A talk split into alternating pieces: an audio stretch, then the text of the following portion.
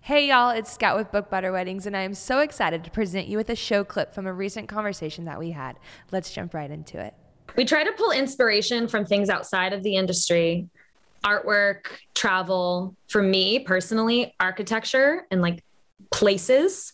I love, I studied a lot of architecture in school, and it's something I always look to incorporate into our wedding galleries, creating that sense of place.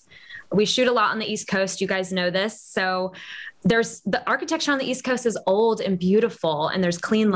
lines. Out in California, it's not so much like that. You might have some Spanish architecture, but it's not as tall and grandiose. Um, so that's something I'm really inspired by is art and architecture.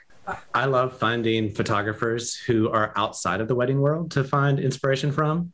And there's a, a Dutch photographer named Bastiaan Woudt, and uh, he makes these beautiful art books and just takes gorgeous portraiture that's a different approach than what a traditional kind of wedding portrait would be. And um, you can definitely see some inspiration from his books mm. in some of our galleries, especially this last year.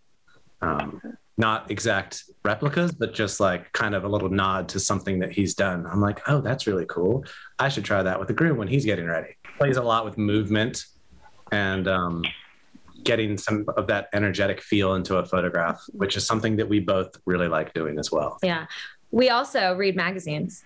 We subscribe to um, Vogue, Harper's.